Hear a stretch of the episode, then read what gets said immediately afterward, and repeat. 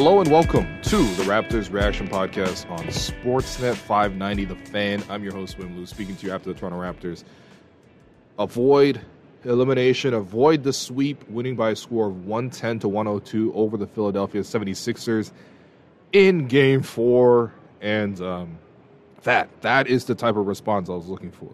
You know, when you thought about game three and how devastating that ending was and how close the Raptors were to winning that game, I think the mood from, and I know for myself, the mood was, damn, we missed it. That's our chance. It's over. You know, I can't believe we played that good, and then they still beat us, right? And then, of course, Embiid with the shot, it's like this and that, and Harden, and all this stuff. And then you thought about the next day, and like myself, I thought about the next day, and I was like, well, we did play them a lot tighter, right? Like, did we not play Tobias Harris a lot better? Did we not play Tyrese Maxey a lot better? Did we not make real progress? And are we not actually competitive again? Because if that's really all you're looking at, you made good strides. And you come out for game four, you know, you make a couple more tweaks and you keep getting back and back and closer and closer. And then you get this game. Then you get this game, which the Raptors led for most of the night. It was tight once again. I would say the Sixers were annoyingly close. You got to give them credit. They know how to draw a foul each time um, uh, they come down. And, you know, it's just like when you thought, okay, Raptors are going on a run here. James Harden will hook somebody's arm and get to the free throw line. It's like, listen, I'm not even trying to slander them. Like, that is actually just really good basketball, knowing how to stop a run. They stop runs all the time. And that's why the Raptors couldn't pull away with this one. But it always felt like the Raptors were going to win this game. They outplayed them in the first half, and they outplayed them in the second half. And really, you have to give so much credit to Pascal Siakam. So, so much credit to Pascal Siakam. Listen, everybody was critical of Pascal Siakam. I'm sure Pascal Siakam was critical of himself and his own performance in that game, right? Because game four, lots of chances not taken, opportunities weren't there. Second half didn't have a field goal. Uh, you know, it just wasn't good enough from him. And quite frankly, you didn't even see him enough in, in terms of just what he means to this team this game is an example of what Pascal Siakam means to this team. Which, by the way, Pascal Siakam carrying the Raptors, 34 points, 8 rebounds, 5 assists, a steal, 2 blocks, 10 of 19 from the field. Got to the free throw line 15 times, 13 of 15. Probably could have gotten there 20 times just based on the fact that he was just hacked and slapped, and the amount of contact against him is hilarious. Um, but still, Pascal Siakam carried the Raptors, and the mentality was there from the jump, right?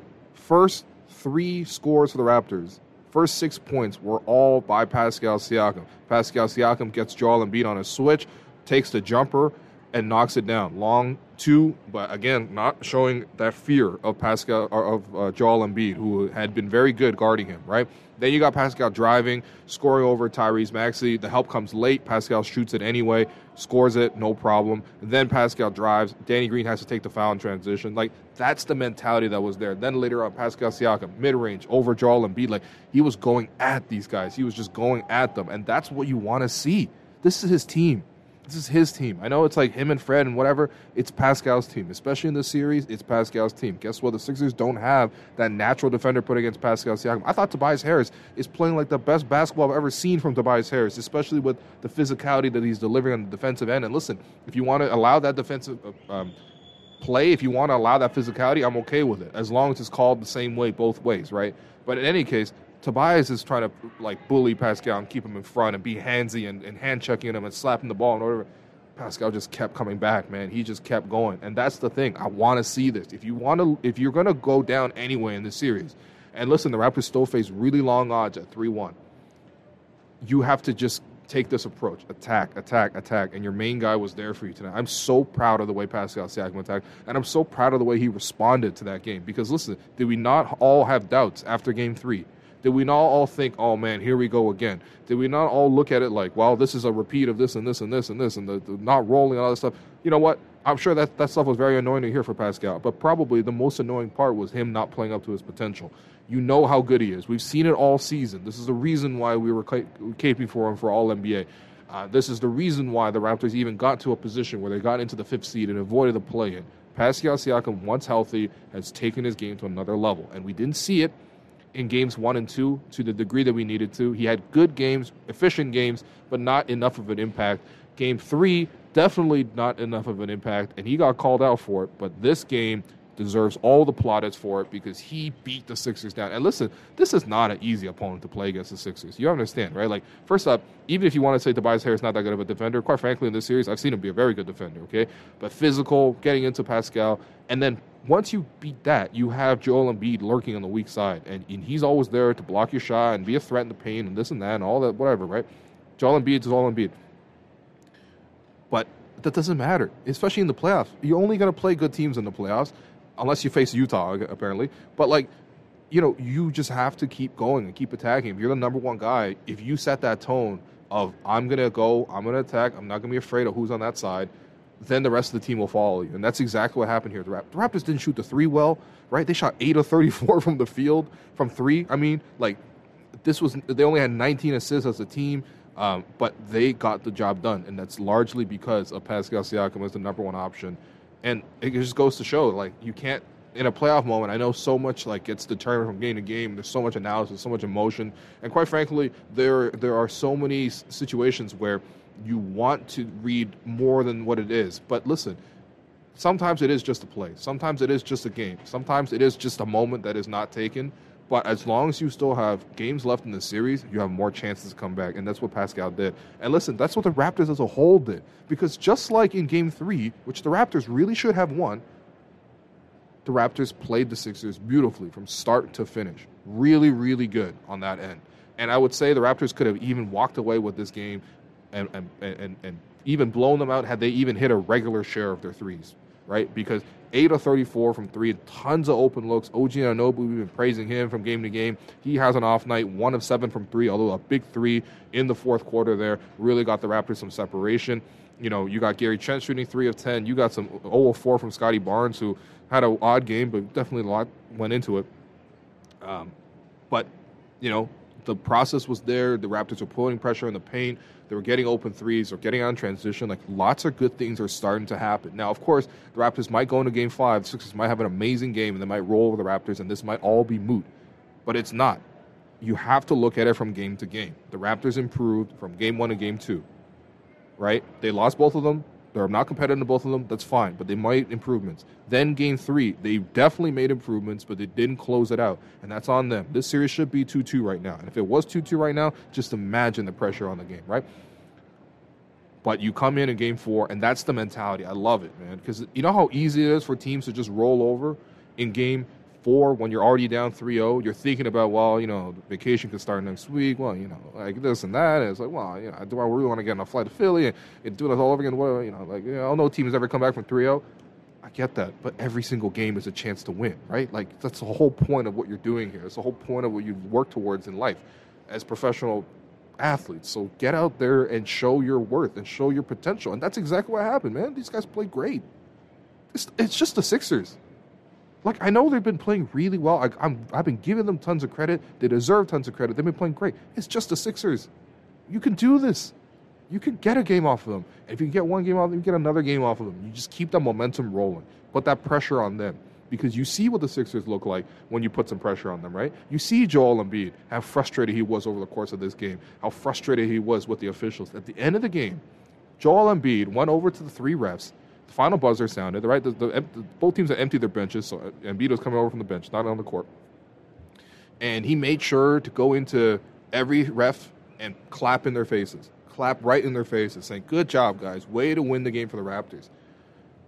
But uh, wait, hold on. What was it? What was it? What did Joel Embiid say to Nick Nurse the other day? Respectfully, stop complaining about calls. Let's just let's just leave the radio friendly version of that in there, right? Stop, you know, beeping about calls.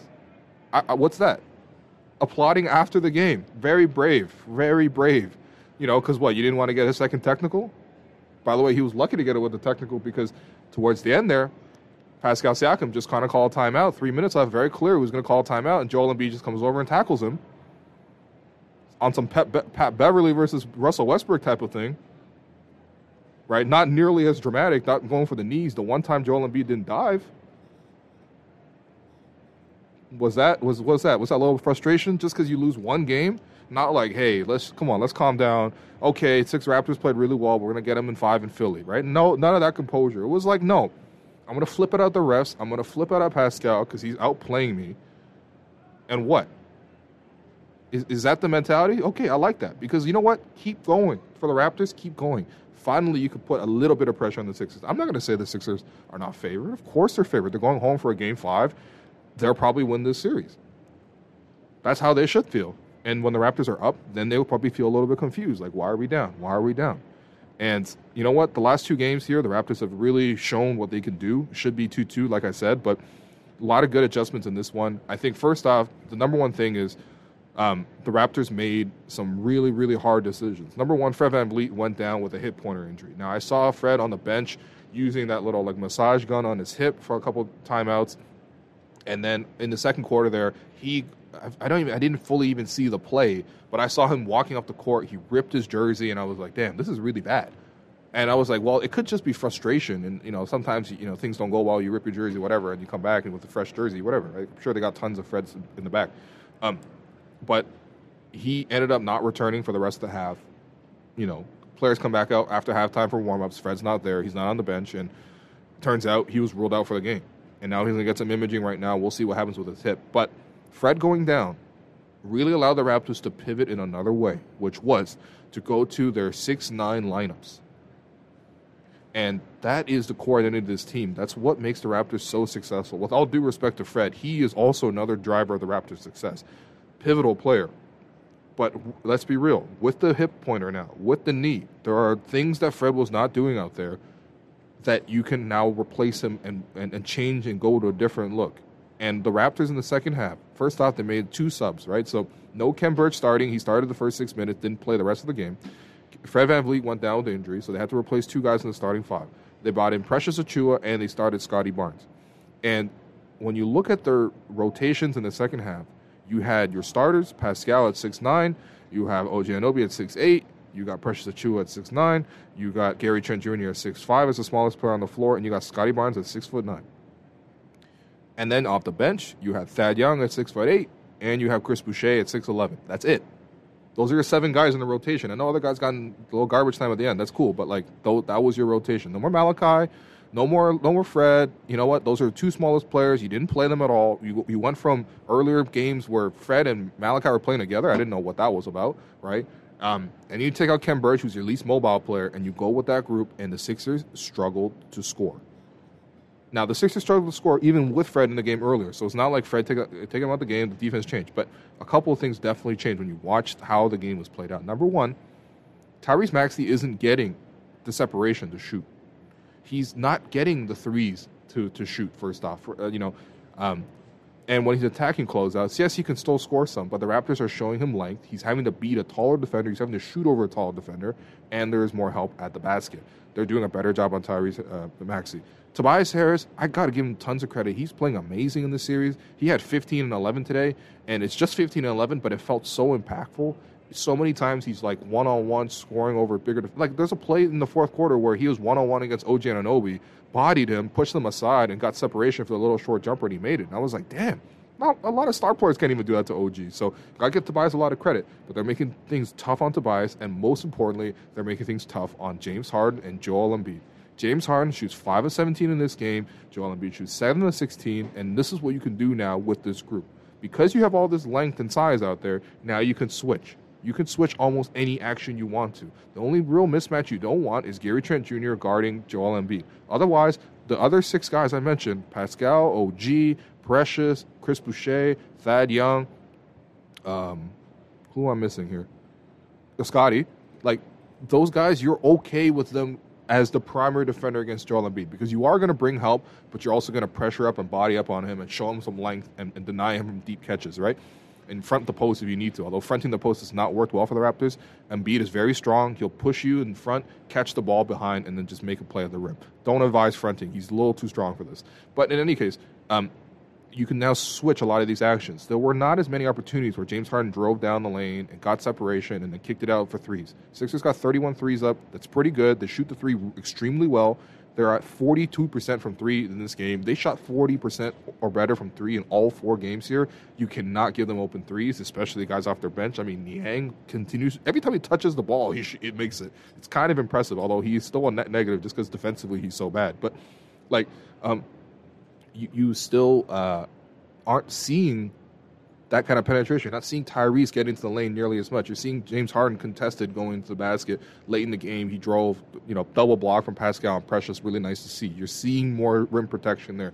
Tobias even had to score his tough buckets. And listen, Embiid's going to get his, man. Embiid's going to get his. But listen, the Raptors did a really good job doubling him. Turns out if you double him with a bigger defender, it makes the passes even longer, makes the passes even more risky. And Embiid loves to throw cross court passes. And the Raptors are really good at picking those off because whether that's OG, whether that's Gary, guys are just able to run off of their turnovers. And finally, the Raptors able to score in transition. 21 fast break points. That really supplied the offense because we know the half court offense is just going to be whatever. You see a lot of missed opportunities. You see a lot of, you know, you know, ISO, or whatever. But I'm okay with that. And here's the thing the reason I'm okay with that is number one, if the ISOs are going to Pascal Siakam, I like that. Because you know what? If Pascal ISOs and, and, tries to attack the defense and gets a turnaround jumper or gets a pull up jumper or whatever, first off, you're making Embiid work, which is tiring him out. You know, with a big man like that, he's going to have a limited amount of energy, right? He's going to play really well, but if you tire him out, it's going to have some things that are going to start to break your way. It's going to turn the ball over. He's not going to run back in transition. He's going to complain, the frustration. You can see it, right? You can see it. You can see the game plan there. So Pascal attacking involves Embiid quite a bit defensively. And the other hand, Pascal takes a short shot, everyone can get back in transition. Because in the end of the game, there, the Raptors' fourth quarter offense was almost all Pascal Siakam driving, getting to the free throw line, making buckets, dishing it off to guys. Um, and meanwhile, the Raptors weren't giving up anything in transition. They were getting back, and the transition had been something for the Sixers that they had really won in the first parts of the series, but we have not seen it nearly as much in the last two games. And for the Raptors, this is just such a nice. Um, I mean, look, obviously you need to win this game. You don't want to get the season ended right now, but also at the same time, you're looking at a situation where it's like it's a proof of concept, right? In the bigger picture, are the Raptors going to win the championship this year? Extremely unlikely, right? But what do you want to see? You want to see playoff experience. You want to see how these things look in the playoffs. You want to see how your six nine strategy looks in the playoffs. You saw it today. The Raptors' shortest guy in the second half was Gary Trent Jr., six foot five. Everybody else was a six nine athlete. And you see how it is. The Sixers really struggle to find opportunities to score. And by the way, the longer the series goes, that actually favors the Raptors. And this is the only reason. I, the, the, reason I'll say this. Obviously, it's not just like obviously the Raptors need to extend the series. You're already down. You already lost three games. If the series doesn't extend, you're over, right? No, I mean like as the series goes on, the attrition is going to affect Philadelphia more than Toronto. And the reason for that is Philly only has certain number of guys. If you notice on any given lineup for the Sixers, they can only have four guys that they trust. The reason the Sixers are up in the series is because Tobias Harris, Joel Embiid, Tyrese Maxey, and James Harden have carried them. Danny Green, you know, I love Danny. Great dude, great podcaster. His legs are starting to go from him. Okay, he might still get hot. You listen, his nickname is Icy Hot. You can look it up. If he hits five threes and beats the Raptors next game, you shake his hand and say congratulations. You know, whatever. But you can tell he's older. He's going to wear down a little bit.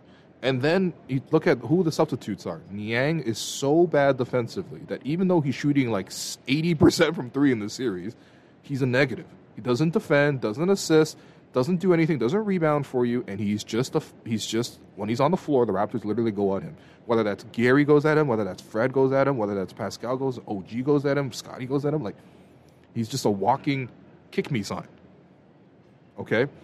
And then you have off the bench, like, you're not worried about Shake Milton that much. You're not really worried about B ball Paul, man. A man named basketball, like, it's just, come on, man. Like, this is, let's be serious about this. Let's find a new nickname for Paul. Um, but, like, you can go at the other guys. The Sixers at most can only have four guys on the floor that do well. And even when they go back to Philly, they'll have Matisse again. They A, they weren't playing Matisse that much. B, you can help off Matisse. And, and, and C, like, he's also another one-way player. So at most, the Sixers can only have four, uh, four two-way players on at once. If Danny's fully healthy and he's fully rested and everything like that, okay, maybe they can have five. He's their chance at five, but mostly it's four. And again, as the series goes on, you're starting to see things starting to wear down, right? Tyrese Maxey holding his wrist at various moments over the course of the game, right? Joel Embiid, obviously we know about that right thumb injury, right? And we saw him holding it all game. Literally, I'm, i was watching him very closely from warning, from opening tip, from literally warm ups to throughout the game. When he's on the bench, I'm looking over at Joel Embiid. He's always playing with that finger. It's bothering him. He's got an ice pack on it at the bench. He's shaking it before every free throw. He's he's just it's bothering him, and he's making shots still. You got to give him a lot of credit, man. This guy's still making seven to nine from the free throw line. The Raptors honestly, Raptors with healthy thumbs can't make free throws as well. Joel Embiid at the free throw line with a bad thumb, so you got to give him a lot of credit. He's still making mid-range jumpers. He's still beasting you a little bit down low, but as the game goes on, the series goes on, he's got the bang up issue, the, the there. And quite frankly, the Raptors do have more depth. The the Sixers don't have a Thad Young to bring off the bench.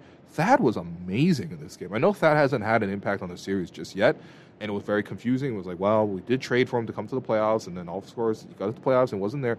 Well, first off, he has a thumb injury, right? So he rolled his thumb in game one. He had to leave the game, didn't play in game two, and or he did play in game two, but had zero impact whatsoever. In game three, he was very limited and not used. This game, he gets in the game, 30 minutes was sensational. Like he was the Raptors' best player in the second. Well, well, Pascal's the best best player like all game. There's no debating this, but Thad was the Raptors' second best player tonight. He was so good at diming people up. Him and Chris Boucher finding like him finding him for threes, him finding him for back cuts. So good as a passer, beating the zone, the ability to score a little bit as well, to roll, to finish, to run the break. I mean, he was doing a little bit of everything. I'm not even kidding. 13 points, five rebounds, five assists, four offensive rebounds, three steals, a block, six and nine shooting from the field, hit a three. Only thing he didn't do was knock down some free throws, but was playing defense as well. Was awesome out there. The only thing with that is just he's just a a little bit too old to stay with. Um, James Harden on the little dribble moves. J- James Harden is consistently looking for Thad and you know, sometimes he gets by him. Most times he's trying to hit the pull up three, and he got him to foul him on the three.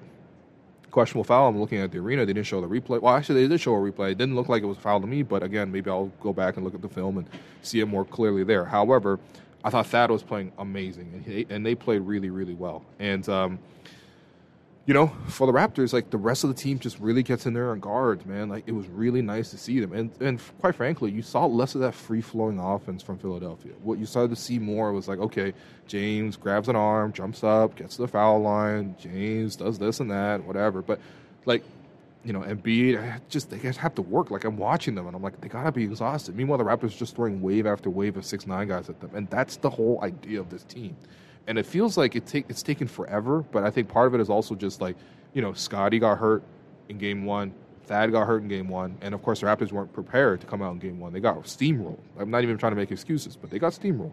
But you take those two guys out of the rotation, all of a sudden you can't really be as switchy and as flexible and as athletic as you want to be. Now you can be. And if there's only if there's any silver lining whatsoever to Fred not being available, it's the fact that you can put even more defense on the floor. You can even lean harder into the strategy. You could take Khem off the lineup because you have more guys available, and guys were doing really really well.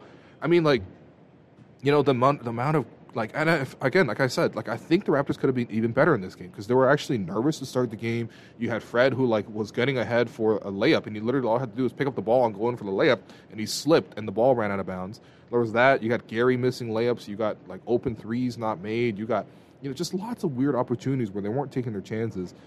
And of course, they never shot the three wall at any point in the entire night, but it just kept going and kept going, and the Raptors ultimately got the job done. They wore the Sixers down, and I love seeing a little bit of frustration from them. I really do because listen, man, Sixers when they're rolling, I know what happens, man. I know they can steamroll you. They're, they're a team that I mean, again, the classic example of the Philadelphia 76ers to me is Joel Embiid doing the airplane in Game Three in a series that eventually lost, right? When things are going well, man, they go well for them, man. They get the crowd going, they get the crowd hype, and of course, Game Five is just going to be very, very difficult in Philly. There's a real chance Philadelphia just runs over the Raptors, and it's over in five, and this whole thing looks silly, right? But there's also a chance the Raptors go in there, they got the right game plan, they start wearing these guys down, they start playing these bigger lineups, they start, you know, keep going with Pascal, and you know this this this Pascal and, and Joel Embiid subplot is really interesting to me. They really don't like each other. They're really annoyed at each other. You can tell with them the way they're slapping each other. If you watch them in the arena, which is you know obviously a very very good experience, but one of the best parts about watching the arena is you can see everything rather than just seeing what the television shows you, right? Um, and if you watch them off ball, they're slapping each other. They're always going at each other. They're digging in each other. There was a play earlier where you know before that uh, that cheap shot from Joel Embiid where he tackled Pascal, uh, which got him a technical. Upon review, by the way, not, not, even in the moment. Somehow that wasn't just immediately a technical. I don't know how you missed this 300 pound man charging at a guy, but whatever. At least they went to the film and they gave him the technical. Um, like two minutes before that, you know, Pascal and Embiid, uh, Pascal was switched on to Joel, and Joel was trying like bodying him and throwing elbows and shoving him, and Pascal giving it right back. By the way, Uh, two guys, and this is what I want to see. This, this, is what I love about playoff basketball.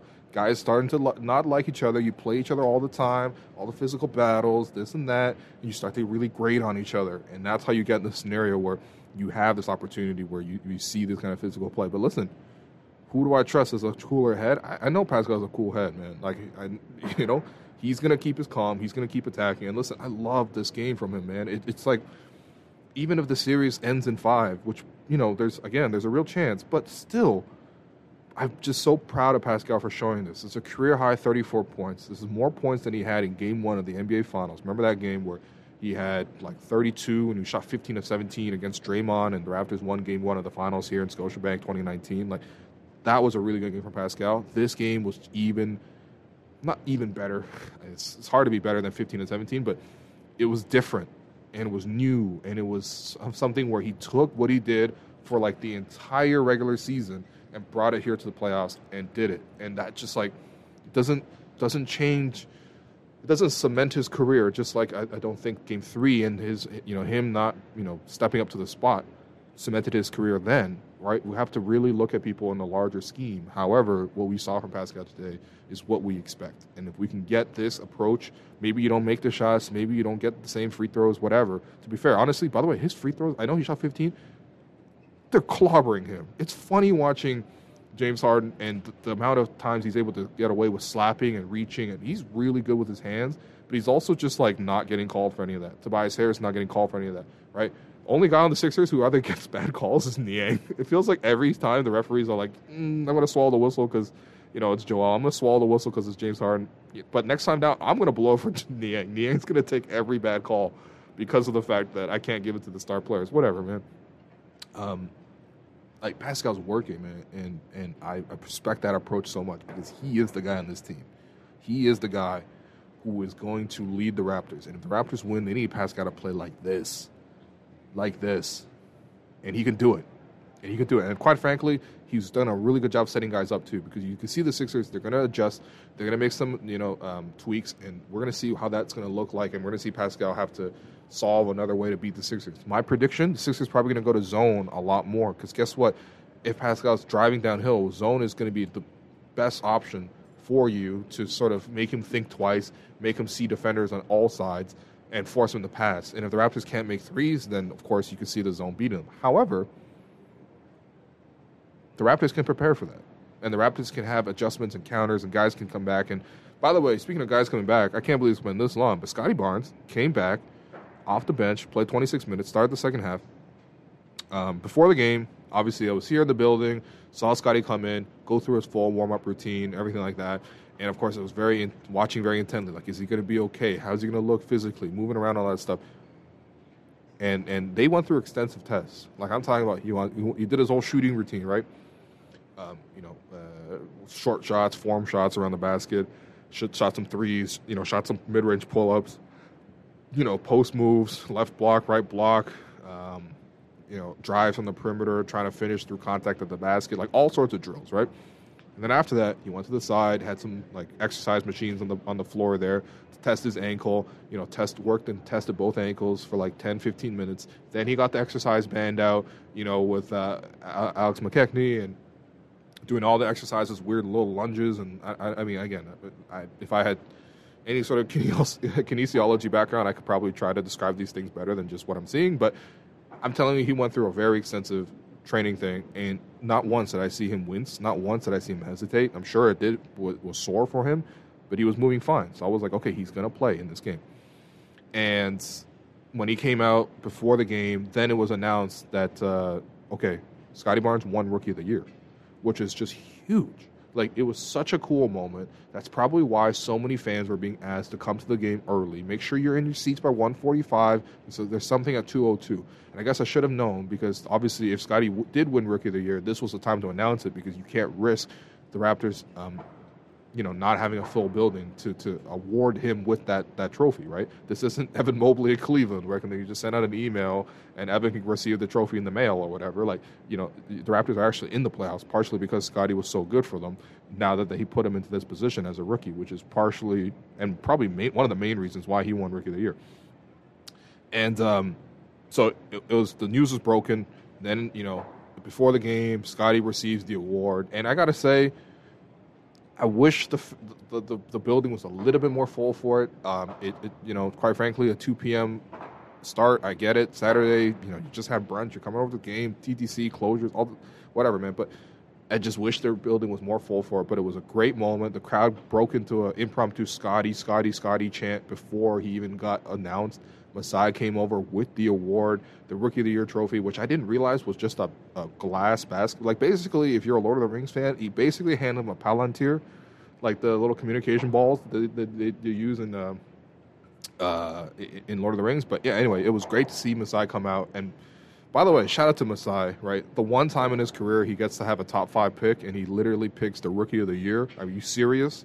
Right? This guy really cannot be questioned and the vibes were good from this jump. And I thought that gave the Raptors an emotional jump. But quite frankly, like when I'm thinking about the, the crowd in the arena today, it got really good towards the end. It really did, right? But it felt very much like the crowd was like, yo, I'm waiting for the Raptors to inspire us rather than we're here to inspire the Raptors. And I thought that was the opposite approach. Game three, the crowd was here to inspire the Raptors. Everyone was rallied. Everyone was here. It was a great arena in game three. I know that on the home, on the broadcast, sometimes the volume doesn't fully sound the same. This really comes down to sound mixing. And obviously, people are chanting like FMB. Like, you can't really be playing that out loud at home. But ultimately, the crowd was awesome in game three. Tonight, a lot more lax. It was like, uh, okay, let's see if you can win. And then we'll get really excited. And that's what happened, right? But you know, listen, um, for game six, if it gets to game six, and I really would love to see a game six, I want to see that crowd return back to what it was in game three because that was really nice to see. But ultimately, look, listen, I get it from the fans' perspective too. Like, damn, I, just came here and I just invested all that time and I saw Joel Embiid hit a three in overtime while James Harden was fouled out and you guys couldn't close that game out and Pascal was nowhere to be found and Fred was not nowhere to be found and you know, like it was like pressures at the free throw line for the, for the win, and you missed those. Like I get, I get why fans would be like, ah, I'm a little nervous, I'm a little hurt, I need to see something. You saw something. I mean, you saw something in Game Three, to be fair, but they didn't close the deal. I understand, but they saw something here today. And listen, if the Raptors can get this here back for Game Six, I'm just telling. you, I know no team has come back from 3-0, and listen, this whole thing could be done in five in five games. If they come here for Game Six, Raptors going to roll over the Sixers. I'm telling you, man. You punch this team, this this this is a bully type of team. You punch them in the nose like that, you see how they respond. Are they going to punch you back? Are they going to how are they going to respond? Is their coaching going to be like that? Are their supporting players going to get like that? Because what I'm seeing over the course of the series, Raptors get building an energy, building momentum, and quite frankly, you know, when you're have no margin for error, of course you could drop a game at any time. But I'm proud of the way the team played. And shout out to Gary Trent Jr. The scoring was very big. Obviously, two man game with him and Pascal towards the end there produced a little bit of offense. Um, Pascal obviously was the primary creator, but you know there there's something there, and you know uh, just, it's just good team basketball all the way around. And quite frankly, if you can get Scottie to come back and actually play like himself, so today he was clearly limited, right? Even watching him warm ups and stuff, he was missing tons of shots. I think he was real rusty. Probably couldn't practice all that much. Um, but you know, he only had six points on one of six shooting. Got to the free throw line a few times. Had an and one, which was only his basket of the game in the third quarter there to keep the Sixers at bay. Was rebounding the the, uh, the ball really well. Eleven rebounds. That really helps. Obviously, Scottie can chip in in so many areas. Didn't have a turnover either, despite being the main ball handler. But ultimately, this is not a good Scottie game. Like I'm not trying to gas up uh, six points and eleven rebounds. Like come on, that's an Evan Mobley stat line. But like, um, you know, when Scottie builds in confidence, when he shakes off some rust. Uh, and can actually get used to playing on that ankle. And I'm sure, obviously, playing on it today is going to be sore, but then tomorrow, you know, you never know. The guy's 20 years old. He's an athletic marvel. The Raptors have the best medical trainers you can possibly give anybody. You know, um, he probably is going to start to feel a little bit better, and you get a little more from Scottie. You get OG back to where he at, he's supposed to be at right today. Three of thirteen from the field, one of seven from three, forcing a little bit on the offensive end, uh, not missing some open threes as well. You get those things back. You stay big. Obviously, you know, look, listen, with Fred not being available, not being this and that, like there are ways you can work around that. Did we not see at the end of the season what the way the Raptors operated? Well, they beat Philly twice without Fred right? And of course, Fred has also beaten Philly without you know some of their Raptors top guys, like without Pascal. But listen, you can manage that. And if you play big and you you force the Sixers into a stagnant offense, you switch everything. That's the whole idea of this team, and they did a really really good job with that. That's why they won this game. And I'm just curious to see what uh, the Sixers' response will be. I think they're going to try to act cool. They're going to try to act like we're unbothered, but we also saw what happened at the end of the game there we saw what happened in the game there. Were, they were they bothered? They were bothered, right? So, um, just keep bothering them. You know what? You're you're down. You're underdogs. Everything like that. But you gotta keep keep going, man. Just keep going. You know what? And and you know if, if anything else, if the Raptors even lose in Game One, I want them to be the most annoying team to close out because that's what I saw today. I saw them being annoying, and I saw the Sixers annoyed. So. Uh, in, our, in terms of your three stars, I'm going to give Pascal the first star. Clearly, 34 points, 8 rebounds, 5 assists, a steal, 2 blocks, 10 of 19 from the field, a 3, 13 of 15 from the free throw line. Best player in this game. Best player in this game. And I would say Embiid is definitely a better player overall than Pascal. But Pascal is good enough that he's capable of being the best player in any given game.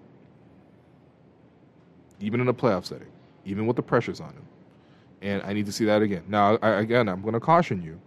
The Sixers are probably going to make some adjustments, probably zone a little bit more, probably play Niang a little bit less, you know, whatever. Probably switch a different couple of different lineups or whatever. But and, and Pascal might not have the same game, but don't be fickle about this. You saw him do it. You know he can do it again. And it's just about how the Raptors going to do that. And the Raptors got to be prepared for that too, because the other guys going to have to adjust. But listen, if the rest of the guys hit threes around Pascal, he probably wouldn't have to score this much. But he needed to, to close this. Uh, he needed to uh, step up for the Raptors today, and he absolutely did that. Second star today is going to go to Thad Young. 13 points, five rebounds, five assists, three steals, a block, six and nine shooting. Which, by the way, I can't believe I'm forgetting this. Thad Young put Joel Embiid on his ass. First half, Thad Young, second quarter, Joel Embiid's closing out to him. Thad fakes three, crosses over, steps back, and Embiid literally falls over on all fours on that little, you know, finger that definitely is not feeling 100% for him, even though he continues to fall 86 times a game. Might be why the finger's not feeling good. Um, and Thad drained the jumper over him. And it was legitimately one of those moments where it was like, ooh, oh kind of moments in the crowd. Like people went nuts for that one, and, and rightfully so. What a play! But Thad Young showing exactly why the Raptors brought him in. It's just too bad that they haven't had him at 100. percent But this is what he's capable of, and the connector that he played on offense, the the passes that he was making, the plays that he was making, running the break, some of that. Defensively, he works really hard. I would still say that he is one of the weak spots for the Raptors to. Um, to try to shield against because of the fact that um, Embiid and Harden are looking for him, but he's still quite good as a defender as well, and he played awesome tonight. This is exactly why you bring in a guy like Thad Young. And then your third star, I'm going to give it to Gary Trent Jr. 24 points. You know, the Raptors needed the scoring boost. You know, he was getting in transition that helped his efficiency quite a bit. Knocked down a couple threes as well, but just overall played a really good game, two way. I think his defense on Maxey in the second half was really solid, really strong. And again, the Raptors just need that extra bit of scoring because if there's one thing the Raptors don't fully have is a guy who can get buckets for you. The closest they have to that is Gary Trent Jr., who can get you a bucket out of nothing. But ultimately, if he plays within the team game and he plays some defense, that's when he's most effective. And today, that's what he did. So, in terms of your Gerald Henderson Award winner, it's going to go to Tobias Harris.